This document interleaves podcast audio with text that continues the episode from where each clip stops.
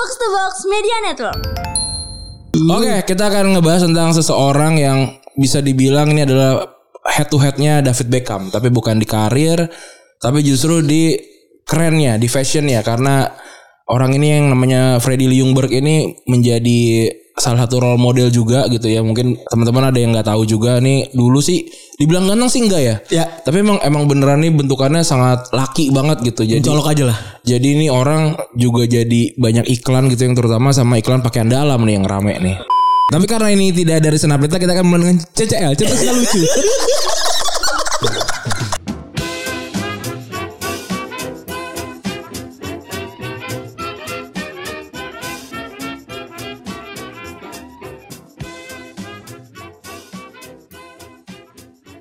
Untuk pertama kalinya dalam sejarah Retropus ya. Kami nggak tahu ini episode berapa. eh lu tau gak Ran? Satu hal ketakutan gue nih malah nih. Apa? Episode ada empat ada kan kita kita mau episode 400 men. Ketakutan gue tuh 400 kita malah pas lagi banking. Oh ya udah ya udah gampang kita kita siapin aja episode 400. oh terserah ya mau kayak gimana. iya, nanti nanti diomong. Ntar, ntar kita bikin episode 400. Ini udah udah deket deket banget sih emang. Pasti kalau dicek-cek tuh antara antara tanggal 15 sampai tanggal 20-an. Iya itu gue kemarin mikir juga anjing udah mau 400 ya. Ya, ntar kita meeting hari Rabu lah. Rabu gue di kantor aman. ya gitu lah duniawi ya. ya. Ramadan banyak kerjaan ya kan. Ada yang keluar kota. Tapi anjing juga lu ya keluar kota lu ya. Kenapa emang? Enak gitu maksudnya. Oh iya, enggak juga. Langsung berubah.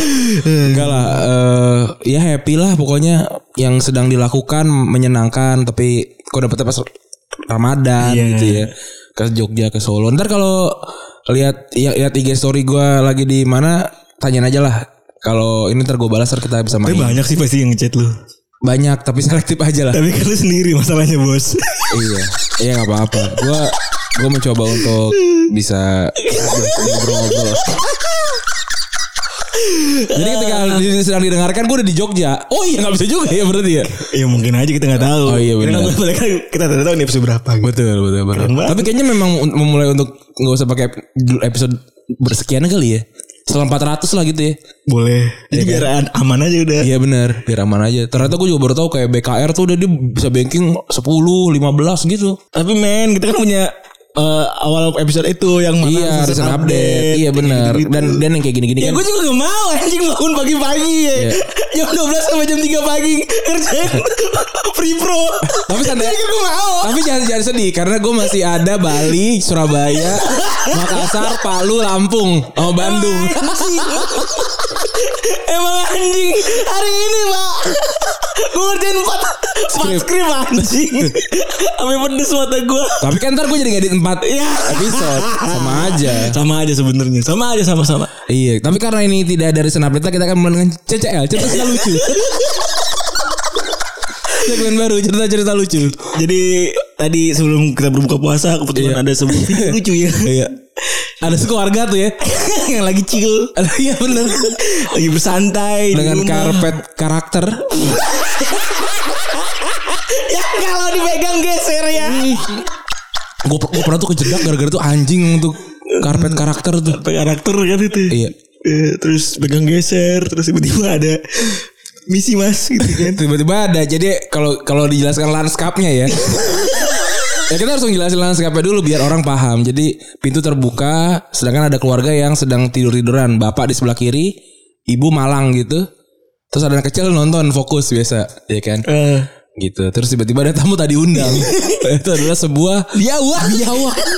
Gila itu ekstrim banget loh. Biawak tuh biawak tuh bukan bukan jenis makhluk yang sering nongol gitu. Tapi ada di got Ada emang biawak di depan di got. Kalau penjelasan di Bobby ini, Jadi kan got, got lu kan ada eh Itu mah ular kalau kata Bobby. Enggak tapi emang ada juga biawak Di rumah gua juga kan ada Akhirnya makanya ini Ini bridging ke cerita lucu yang gua mau gue ceritain Iya, gitu iya, iya, iya, iya. Gua Enggak kok bisa tamu dan biawak gitu Iya. Jadi ini Karena biawak tuh endemiknya di mana sih? Bukan di rawa ya? Apa di sungai gitu? Ini di rawa deh Ah. Nggak tahu kan dia jelas eh, Di semi-semi air gitu Iya iya iya. Jadi semi-semi air gitu Nah terus Tadi lucu sebenarnya lucu, lucu, lucu yang pertama adalah ini Ini apa rumah baru masuk udah langsung dapur gitu Itu lucu juga itu Tadi yang itu. Iya di video itu Kan rumah, rumah petak. Tapi ada baliknya ya Ada ya? ada. Kelihatan di luar ya? Maka biawak. Tapi CCTV-nya yang keren.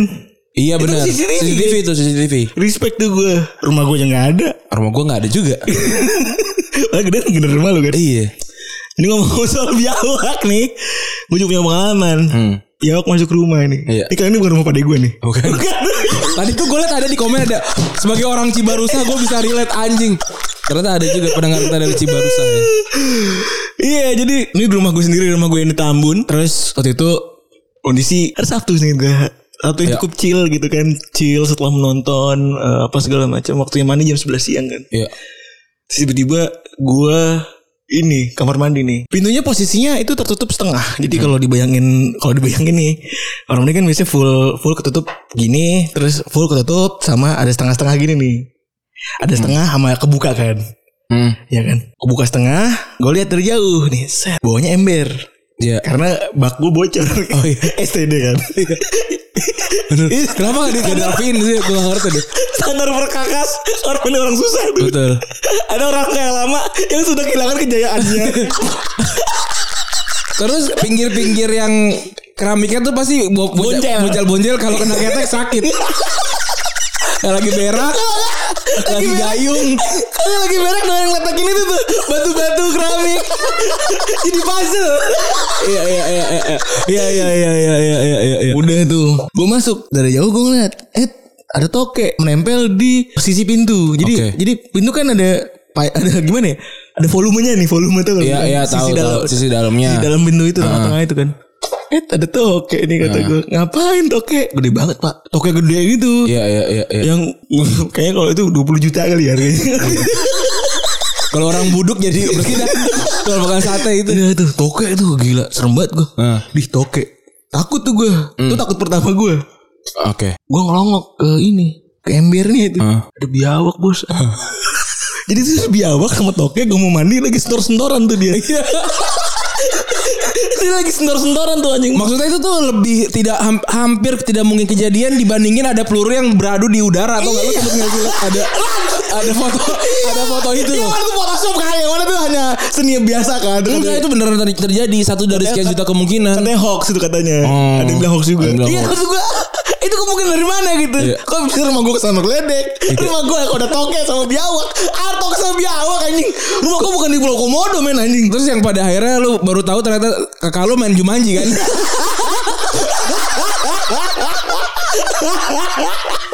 ah, anjing. Udah tuh gue diem. Oh merinding badan gue tuh. Merinding semerinding-merindingnya anjing. Terus ini gue apain ya? Hmm. Mana gue mau mandi lagi. Iya. gue tuh gue di rumah sendirian waktu itu. Bingung tuh gue rumah sendirian apa segala macam. Terus? gue ambil ember satu lagi. Iya. gue ambil ambil ember satu lagi. Jadi dari atas nih. Hmm. Dari atas tokenya gue ciduk ke bawah. Pakai ember. Pakai ember. Eh. Ember ember ember ya sepantaran lah sama ember yang di bawah ini kan. Iya, iya. gue terlo ngelos kan malas juga. Iya. Lion Star. Eh gue ciduk tuh. Eh. Cepret. Nyempur kan tuh. Eh. Udah tuh gue gue ungkep tuh berdua ya Iya. kan. Wah anjing. Royal Rumble kan. Biawaknya segede apa biawaknya? segede Segede tangan, lengan. lengan gue lah. Lengan orang sampai- dewasa. Lengan orang dewasa. Dari Oh. ujung ke ujung. Ya, lumayan gede lah. belum dari ujung ke ujung ya. Iya. Tapi bukan lengan orang kiper temen lu kan. Bukan kiper ya. Ada lagi bang bang bikinin yang kiper dong. Bang. Tapi pas gue dengerin gak dark banget. Gak jadi. Bang bang bikinin yang kiper dong. Bang. Anjing. Tapi kalau emang ada yang pengen pengen ceritanya kita bikinin animasinya langsung aja kasih tahu episode berapa sama menit Iya. berapa. Ada Soalnya juga yang udah komen. Lupa gue. Iya bener. Terus udah. Kruk kruk kruk kruk kruk segala macem. Ya udah tuh. Tangger depan rumah gua. Hah. Ada ibu. Heeh. Lagi beli sayur. Oh itu pagi. pagi. Kenapa, kenapa lu gak sekolah? Sabtu. Oh Sabtu. Sabtu pagi jam 10 Oh Sabtu tuh udah gak sekolah waktu eh, sekolah SD ya? SD itu. Oh. Eh, intinya gue Sabtu itu gue gak sekolah aja. Gue inget banget. Udah gue keluar ada ibu-ibu lagi sayur tuh. Iya. Duk duk duk duk duk duk duk. Kan gue bingung kan ini dibuang ke mana? Iya, iya, iya, iya. Setelah ini dibuang ke mana nih ngentot dua hewan tak bertuan ini gue buang ke mana nih Tapi juga berani juga ya? Ya mau gimana anjing maksud gue? Ya gue juga gak sampai mikir iya juga ya. Cukup berani juga gue. Gue gak berani sampai sekarang pun ya. Terus tapi tuh alhamdulillah the safest way yang gue temukan gitu ya pakai ember. Terus gue taruh gue taruh depan nih. Apaan adek gitu. Gue Iya. nggak adek kan Semua warga tuh gue Apaan adek mbi Enggak bu Nahan tuh gue ya kan Malah gue bubar tuh sayur anjing Udah biawak sama toke Lagi micro influencer lagi beraksi kan tuh Iya. Apaan ada mbi? Enggak, enggak bu. Ih apaan itu? Ih gitu-gitu kan. So gerak-gerak dia kan. Iya. Ya ini dah Kata gue Enggak pak. Buang ke mana bu? Ya Apaan itu? Toke. Buang aja ke got. Buang aja ke got. Ya kan. Maksud gue ngebukang Dua binatang yang lagi berantem Iya. gitu Ya tentunya aku buru-buru dong. Buru-buru dan terplanting. Wah ada biawak yang lari ke tukang sayur. Terus yang sayurnya gimana? What? Gue udah Aduh. Terus akhirnya sedikit gue Tuh biawak sempet nyamperin ibu-ibu itu Sempet terjadi chaos lah. Iya iya iya. Chaotic lah. Ya sama kayak kalau ke- kecoa disiram kan dia balik ke kita juga kan. Sempet terjadi, sempet terjadi chaotic moment Yang sedikit gue Yang paling gue inget ada kerupuk tiga biji kelempar. Gue inget momen spesifik itu. Iya, iya. Kerupuk tiga biji Terlontar keluar gitu anjing. Iya iya. Bush gitu Terus ya udah ya udah abis itu tokenya nyebu tokenya balik ke rumah gue lagi naik ke atas Heeh. jadi pas dibuka tokenya balik lagi ke rumah gue Iya anjing ngeri banget. naik ke atas si biawaknya nyebur got Sehilang udah. hilang habis itu sampai sekarang gue tidak pernah menemukan lagi Ngeri banget ya. sampai sekarang sampai sekarang sampai umur gue itu itu umur gue sekitar Nah, karena udah gede banget pasti dia tuh. kalau udah gede udah mati Udah udah, udah jadi mutan kan. tapi segede apa lu pernah lihat tokenya segede apa gue nggak nggak nggak pernah nggak pernah lihat toke toke yang segede-gede gimana nya tapi sempet sempet juga waktu itu. Jadi eh, waktu gue ke Solo nih jadi om gue tuh udah meninggal sekarang. Dia tuh anggota polisi. Dia tuh beli rumah atau dapat rumah gitu rumah dinas yang kalau nggak salah bayar sebulan tuh sepuluh ribu apa seribu gitu. Bayar iurannya gitu. Jadi rumahnya tuh wah bagus banget dah gitu. Jadi ibaratnya waktu kita pukul peruluk peruluk bahasanya peruluk bubukannya turun gitu iya terjun Jadi kan waktu itu kan kakak gue kan pesantren kan di Solo. Jadi waktu itu kita ngejenguk. Nah, itu kita nginep di rumah om gue itu. Itu sekalian ngejenguk dia juga kan karena dia pisah sama bininya, bininya di Bekasi gitu. Dia kan di Solo tuh. Terus udah, gue udah tidur tuh, gue udah tidur. Nah, katanya ceritanya jadi jadi eh, rumahnya rumah jelek jelek lah jelek banget gitu ya menurut gue nggak nggak layak lah gitu pintu pintu kamar mandinya itu karena kes- keseringan kesiram jadi bawahnya lapuk ini kan dipakai seng ya Gak ada. tambal pakai Gak ada. ya. Gak, lu bayangin gak tuh? kalau kata Marama nih kamar mandi pemukat banget nih Kayunya tuh kayu-kayu yang sisanya udah juga udah udah kelihatan lapuk lah gitu. Iya, iya. Nah, jadi katanya waktu lagi tidur pada lagi udah pada tidur tuh anak-anaknya yang bawa apa mungkin masih pada ngobrol. Nah dari kamar mandi tuh keluar toke segede-gede ampun. Eh bukan toke apa namanya biawak keluar segede-gede gitu. Terus dibiarin aja jadi kayak dong dong dong dong keluar gitu terus ya biasa ada orang yang nggak bisa menjelaskan dalam sains ya jadinya jadinya metafisik.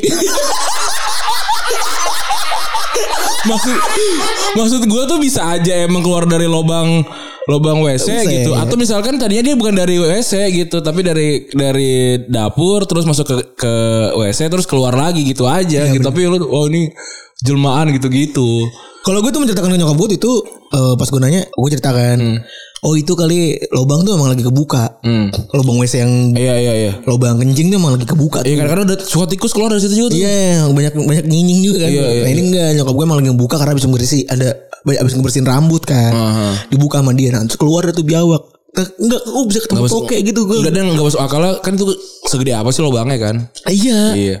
Nah satu lagi kalau soal binatang nih sebenarnya agak cukup tragis ya. Jadi ceritanya waktu itu gue sedang melakukan perjalanan wisata gitu sama teman-teman SMP gue. Eh dari waktu gue SMP nih, jadi apa sih namanya tuh karya wisata lah gitu Field ya. trip gitu. Ya field trip gitu ke. Jadi ini jadi ini harinya tanggal 26 Desember 2004 persis ketika tsunami Aceh.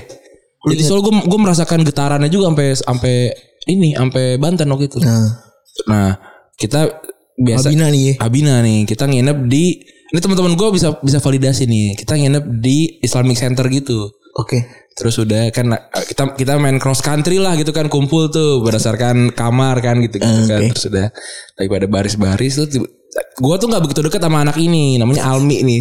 Karena karena beda kelas sama gue gitu. Premisnya aja udah gak begitu deket tuh udah lucu. tapi karena dia kayaknya kayak kayaknya berdasarkan absen deh. Jadi jadi soal banyak kan teman-teman gue tuh hurufnya A semua gitu. Oke.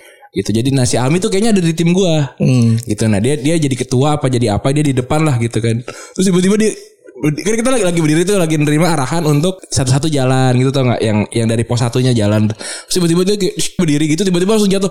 Oh, oh, oh, gitu tuh kata gue "Ih, anjing caper banget nih.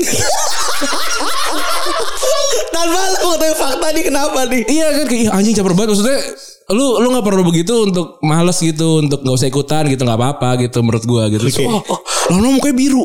Oh, oh ternyata di, di diantep sama ini apa namanya? Kalah jengking kan ya Allah. Terus, oh, oh, gitu terus pada pada panik. Eh kenapa kenapa? Mukanya biru anjing. Akhirnya pertama pertama nggak usah di, di kayak disedot gitu sama sama guru gua. Bisa tuh. bisa. Akhirnya sembuh dia. Guru gua mati enggak lah tapi itu salah satu cerita cerita yang yang, Anjing. yang ngeri banget Scary anjing ini. iya iya tapi tapi jadi jadi kayak lucu gitu Iya lah udah ada waktu, udah ada variable waktunya Iya, anjing. Coba iya. dulu mah. Iya, iya, Itu, mukanya lu bayangin orang tua orang anak orang tua anak hampir kehilangan anaknya tuh anjing. keta banget ah, biru. itu udah parah Ran? Ada kayak dua dua semenit atau dua menitan gitu Langsung biru. biru ya langsung biru Cepet banget anjing. iya cepet banget ngeri banget emang Itu guru guru lu taktis juga ya respect. iya lah maksudnya mau gimana lagi Eh, dari dari, dari yang ketam gua aja dah gitu kali ya Orang ngelepeh yang lepeh tuh di iya di kayak gitu di sudut-sudut ngelepeh tuh. iya dia kayak kayak di betis atau di kaki lah pokoknya lah gitu Di pas lagi ditusukannya apa pas lagi di mana? di ya ditusukannya atau mungkin kayak di gimana gitu gua nggak tahu pakai patu begini.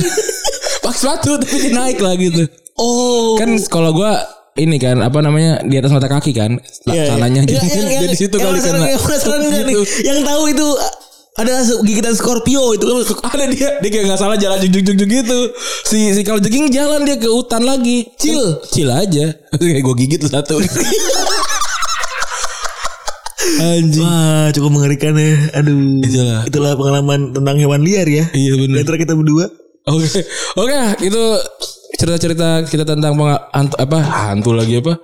Binatang-binatangan ya. Ah, Pengalaman podcast bahas hantu udah biasa kan? Iya. Bahas hewan liar. Iya dong. Ah, kalau ada yang teman-teman yang pernah digigit sama ular Ayo mau kirimkan Gue cerita-cerita adu dah sama Pengalaman gue sambar petir tuh Udah ada satu.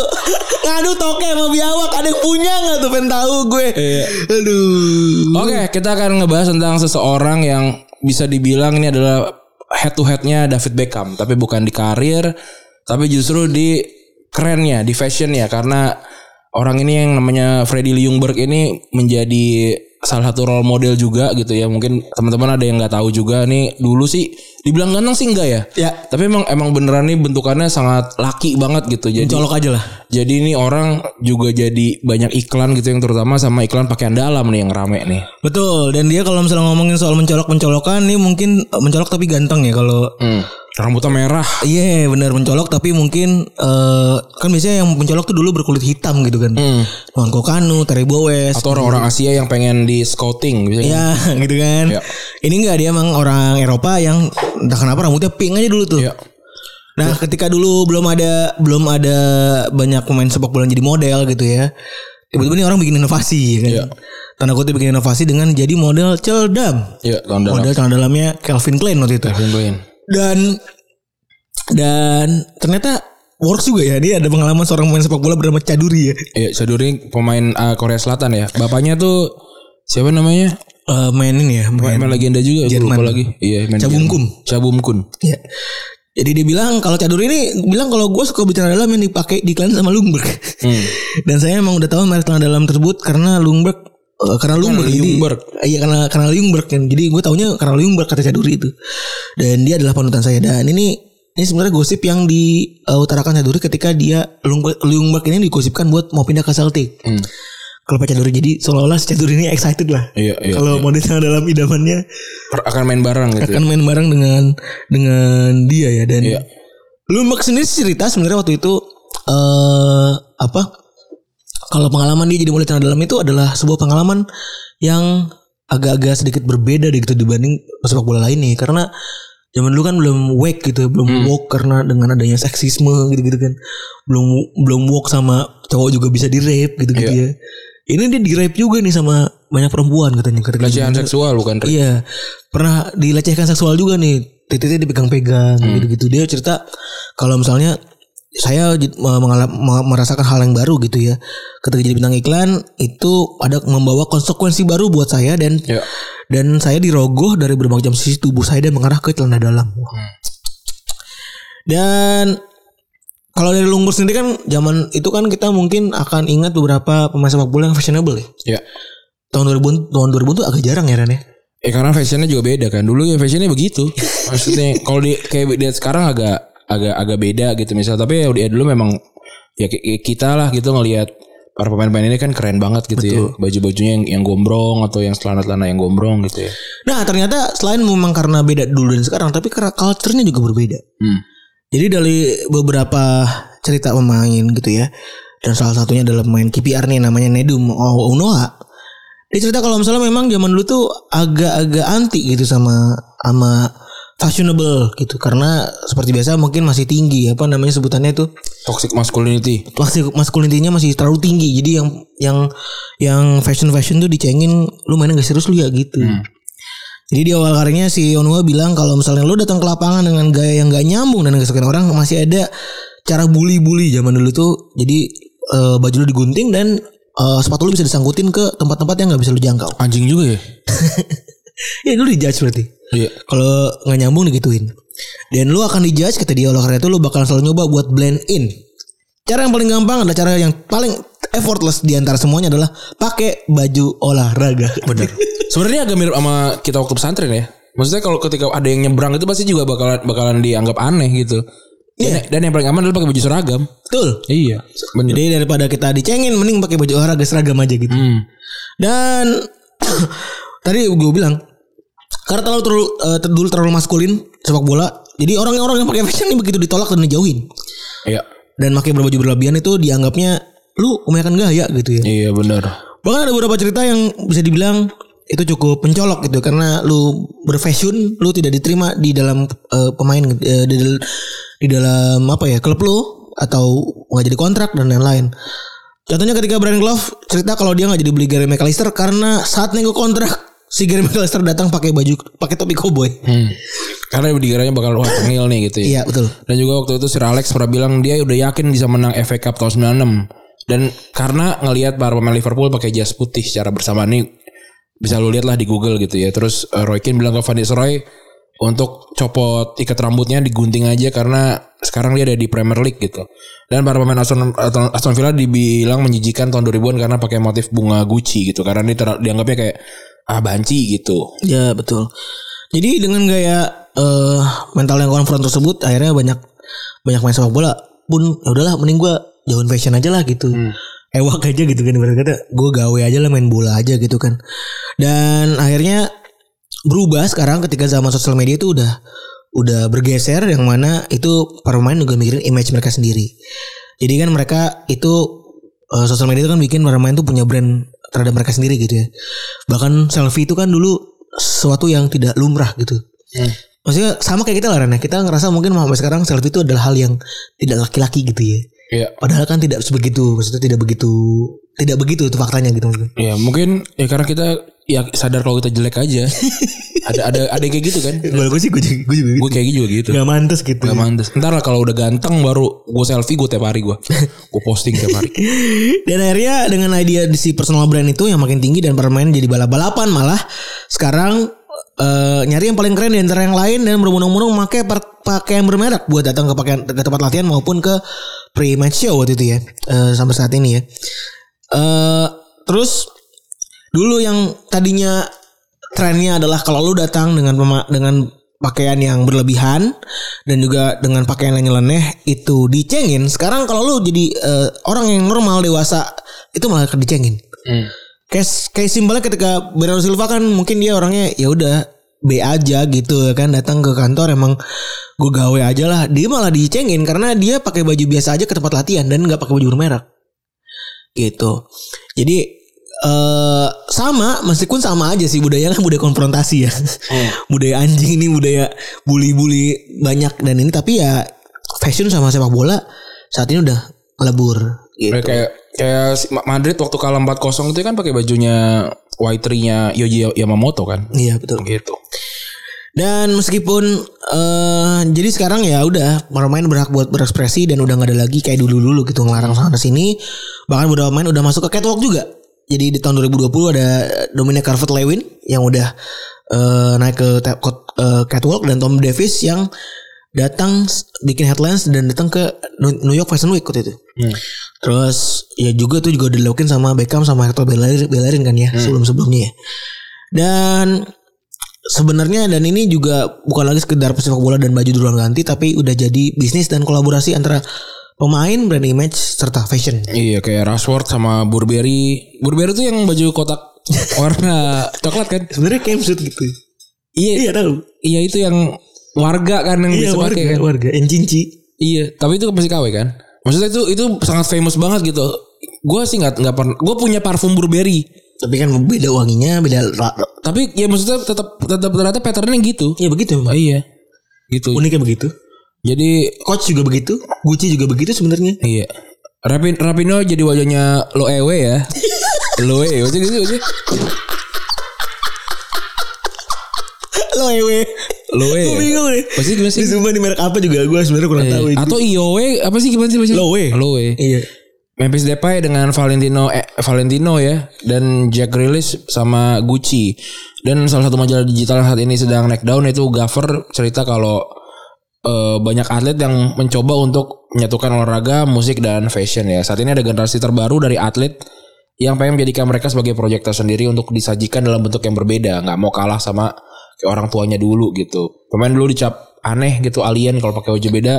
Sekarang semua pemain mau berbeda gitu ya, kecuali mungkin Kante ya. Gua biasa aja dia pasti. Kompetisi di lapangan saat ini juga berimbang dengan kompetisi di luar lapangan. Pengaruh terbesar menurut mereka da- datangnya dari Amerika. Olahraga di Amerika adalah gabungan antar entertainment, kultur dan olahraga. Jadi sudah lumrah dalam prakteknya para atlet di Amerika menjadi model bagi brand. Iya, setuju ini. Kalau di Amerika kan kayak atlet-atlet yang lain kan NFL, basket gitu kan udah udah benar jadi selebriti gitu. ya. Sedangkan kalau di kalau di Eropa mungkin masih ya udah selebriti tapi jarang tuh yang kayak ngumpul-ngumpul sama atlet eh sama sama, sama bintang film apa penyanyi. Kriket atau bintang film. Iya gitu. Dan ini juga diceritain sekebalikannya oleh Rashford yang mana dia cerita kalau misalnya anjingnya kalau di Inggris tuh masih gak enak lah. Saat ini kalau lo kerja sama dengan brand fashion tapi lo main jelek, lo bakal dinabis-habisin karena sama pandit dan komentator karena dibilang gak fokus. Jadi masih ada begitu-begitunya tuh kalau di eh, Inggris tuh. Jadi belum terpisah tuh. Lo di lapangan, lo kerja sama di luar, sama lo di eh, yang kayak gini-gini lah gitu. Dan sekarang juga brand brand juga udah mulai berbondong-bondong buat ngeluarin jersey jersey versi mereka sendiri ya. Hmm. Kayak misalnya sama Armani kan ngeluarin tuh. Armani ngeluarin Napoli kan tuh udah ngeluarin.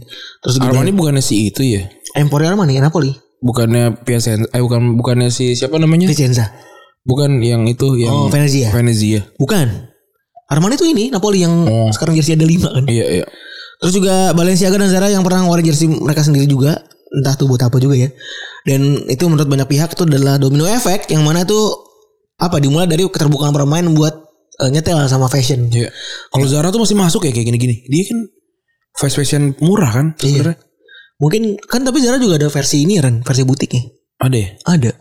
Setahu gue ya. Iya iya. Ya kan Zara emang ada yang kan kita masuk ke Zara yang bukan fast fashion kan. Iya kalau yang yang di mall kita kan yang murah-murah kan itu hitungannya kan yang cuma yang pokoknya di bawah sejuta lah gitu. Ada yang di atas tapi nggak banyak gitu. Tuh, ada Zara, Zara butik juga ternyata. Iya, emang kayaknya Zara banyak digunakan untuk eh, apa namanya sugar daddy ngelabuin ani-ani ya. Dikira dia dikasih barang mahal ternyata enggak. Kayak Bershka. Iya, dikira dikira belanja bertasas mahal ternyata enggak. Cuman gemelukan banyak banyak aja gitu kan. Dan akhirnya ya udah ini ada, ada tahap tersendiri dalam sepak bola gabungan antara image right terus juga pemainnya sendiri sama akhirnya masuk ke pertama-tama dimulai dari dunia fashion dulu. gitu. Kalau ngomong soal image right, yang jelas intinya sih kalau secara singkat gitu ya, ini kan intellectual property akan dari lu sendiri gitu. ya. Kalau di main sepak bola tuh ada nama, ada foto, ada logo, ada brandingan dan lain-lain itu juga kan di eh, kesatuan sebuah image image right gitu yang mana mereka bisa eh, patenkan itu sehingga bisa dijual se- eh, IP-nya gitu. Iya, Nah itu dilakuin sama beberapa pemain. pemain gitu dan Tapi sebagai konteksnya dulu tuh pemain kenapa makanya ada yang namanya apa eh, Galacticos jilid satu itu karena Real Madrid tuh ngebeli sekaligus sama image right-nya. Jadi pemain-pemain ini tidak tidak bisa me- tidak bisa eh, apa menguangkan image right-nya gitu. Beda sama sekarang kayak dulu ya walaupun pada pada akhirnya Beckham tuh juga punya kayak logo Adidas sendiri gitu kan. Tapi beda sama kayak Ronaldinho yang punya logo Nike sendiri dan dia bisa mendapatkan uang dari situ atau kayak justru misalnya Michael Jordan gitu kan dengan Jordannya gitu. Sedangkan itu kan Nike juga sebenarnya kan. Betul. Jadi ini meskipun sebenarnya setelah gua telusur tadi pas lagi riset Florentino Perez tuh memang bukan jadi orang yang pertama karena balik lagi ini budaya Amerika kan soalnya kan. Tapi dia tidak disebut sebagai orang pertama yang jadi punya menyetujui ini tapi buat gua adalah dia penerobos paling besar lah. Karena dulu klub-klub besar gak ada yang pernah pakai begini kan sistemnya Iya. kan. Dan akhirnya dit- diterobos lah dengan si Florentino Perez mengaktifasi klausul-klausul image right yang ada di eh, Galacticos zaman dulu. Sehingga keuntungan mereka tuh banyak banget tuh dari situ. Jadi mau iklan apa segala macam main-mainnya dat- masuknya ke Madrid, Ya. bukan ke pemain-pemainnya. Makanya dia hampir tidak mungkin sekarang untuk sebuah apa ya? Sebuah aparel gitu bikin bikin iklan dengan banyaknya pemain-pemain bintang kayak zamannya dulu di Euro 2004 atau Piala Dunia 2006 gitu. Udah susah karena dulu tuh untuk nge-hire mereka semua mungkin sekarang sehar cuma seharga Neymar doang gitu misalnya itu susah banget gitu karena tiap pemain tuh harganya udah beda-beda dan dan jadi jauh sangat mahal gitu. Betul dan gara-gara deal jadi ada beberapa contoh gitu ya eh, yang nama ini si Erkut Sogut itu pu- eh, adalah agennya si Mesut Ozil. Dia cerita tentang pengalaman dia ngebrandingin si Ozil. Waktu itu pas punya pemain dia pikir ini oke gue punya pemain tapi gimana caranya ya bikin image dari sang pemain. Akhirnya mereka bikin image terhadap pemain terus juga bikin ngatur komunikasi komunikasi verbal gimana lalu bikin brand tersendiri buat si Ozil sendiri. Nah, Gara-gara udah pada sadar para pemain ini terhadap diri mereka sendiri, mereka punya image right, mereka punya branding, mereka berhak untuk bikin brand mereka sendiri. Mereka itu lebih tricky dalam hal punya bikin kesepakatan dengan brand olahraga. Sebagai contoh, Ozil dulu pernah kerjasama sama Adidas, akhirnya memutus kerjasama dan milih untuk ngebangun brand yang sendiri itu M10. Dan Bellerin yang juga sama itu dulu apa namanya pernah kerja sama sama Puma itu mutusin buat mutus kontrak dan beli sendiri era Mizuno. Habis itu dia secara independen ya maksudnya beli sendiri Mizuno ya udah beli aja di sport station gitu maksudnya. Ya. Dan akhirnya bisa sekarang dia ngerasa hal tersebut dilakukan supaya dia bisa kerja sama sama siapa aja dan nggak terbatas sama apa pun. Ini make sense juga sih keren juga nih si Bellerin ya. Terus eh, dan secara analisa memang deal sama brand tertentu dapat ngasih dulu duit. Dalam hal ini duit secara singkat mungkin kalau eh, main-main muda wajar aja kali ya. Wajar-wajar ya kalau misalnya ini sama brand gitu-gitu kan supaya dapat duit lebih banyak. Tapi kalau misalnya mungkin udah tua, fansnya udah banyak, ya berhak juga gitu buat eh, aktivasi brand branding mereka sendiri supaya lebih mahal gitu kan. Supaya lebih mahal, supaya bisa lebih dibuat hal-hal yang lebih keren kayak cara juga kan bikin kancut ya dia. Hmm. Sersewan bikin kancut, Ozil bikin apa sepatu nggak salah. Ozil ba- banyak Baju ya dan sampai sampai bikin ini juga kan apa tim e-sport gitu-gitu Ferdinand bikin R5 ya kan. iya R5-nya itu kan yang atau terkenal. kayak si Jesse Lingard bikin Jellings Jellings. Walaupun misalnya udah banyak yang percaya kalau image dress, eh, dan fashion bagi main bola tuh udah udah kawin, tanda kutip kawin gitu ya. Tapi ada beberapa pihak yang ngerasa kayaknya belum deh. ya Contohnya ada Hensa yang ngerasa di ini agensi yang menangani Be- Bellerin ya. Dia cerita kalau misalnya pihak fashion sebenarnya masih nganggap main sepak bola sebagai orang yang beli aja. ya Jadi belum nganggap sebagai salah satu orang yang bisa menyebarkan dan bisa menginfluence banyak fans bola di dunia. karena kualitas pa- para fansnya juga mungkin dianggap ah nggak nggak nggak bukan tipe orang yang bakalan beli di luar apa yang berhubungan sama tim deh kayaknya nih gitu mungkin ya Betul. Mungkin juga begitu ya. Jadi make sense juga. Dan itu juga udah kita rasain gitu sebenarnya dari analisa-analisanya gitu ya. Dan jalur fashion dengan sepak bola dirasa terlalu jauh karena value pesepak bola tuh masih jauh dibandingkan dengan artis Hollywood. Hmm. Masuk akal ya jelas ya. Hollywood kan lebih general maksudnya eh, lebih maksud gua nggak kena sama ini tertentu gitu. Iya. What if misalnya lu eh, Del Piero gitu lu ngebintangin fashion ternama bisa aja main-main Milan nggak mau nggak pernah mau beli anjing mas Milan gitu. Iya iya karena karena sudah segregasinya besar sekali. Iya. Dan tapi ada juga perdebatan terkait ini itu Gaffer salah satu eh, agensi tadi yang udah ceritain itu itu bilang kalau beberapa brand tuh nganggap kalau sepak bola tuh adalah currency paling seksi saat ini. Tapi ya ini dua hal yang mungkin satu dapat klien satu kagak kali ya. Dan juga klien yang beda kan. Betul. Beda-beda pasti. Karakternya beda tapi menurut menurut si Gaffer ini engagement antara klub, pemain dan fans itu adalah hal yang seksi yang dilirik sama Iya. beberapa brand. Jadi ya mungkin pedang bermata dua kali Ran hitungannya ya. ada yang mungkin buat tahap awareness masih oke. Ya.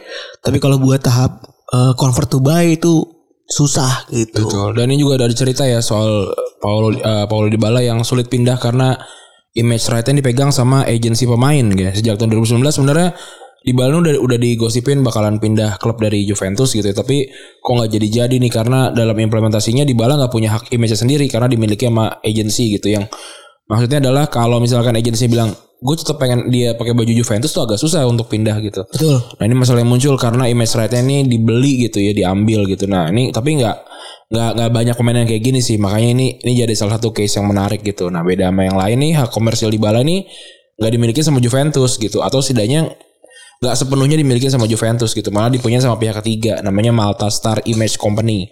Nah perusahaan ini sempat eh, dimil- dimiliki ya sama sama mantan agennya di Bala si Pier Paolo Triuz- Triulzi. Ini kayaknya dibohongin sih Dybala ya kasihan. Iya kayak, kayaknya di kadal-kadalin ya. Iya. Artinya untuk beli di Balo tuh si tim ini juga harus beli semua image right-nya gitu.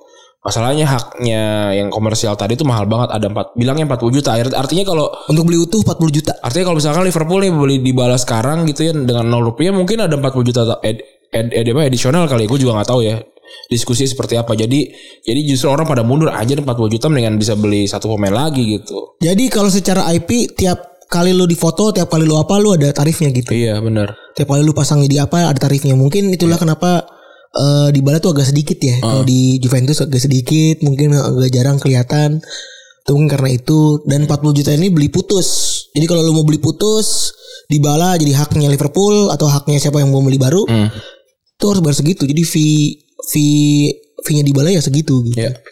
Kalau kecuali kalau misalnya nanti by pro rate gitu, misalnya per lima dalam lima tahun tuh lu masangnya ngap di bala ngapain A B C D E nanti ada harganya sendiri tuh berat banget ya maksud gue sedih banget dan di bala kan bukan main kecil gitu ya maksud gue walaupun umur udah 31 tapi tetap aja jadi jadi Belum belum juga satu dia 28. dia 28 ya maksudnya. Iya, jadi ya udah dia mungkin eh, salah satu faktor yang bikin Iya. klub juga jadi males itu adalah itu gitu. Oke, itu itu itulah seputar dari image right. right, terus juga fashion dan dan segala macam yang berhubungan sama sepak bola ya. Jadi ya cukup cukup rumit lah gitu, tapi menarik untuk kita bahas. Oke, gitu kali ya untuk episode kali ini. Makasih teman-teman yang sudah mendengarkan. Gua Randy cabut. Gue Febri gue cabut. Bye.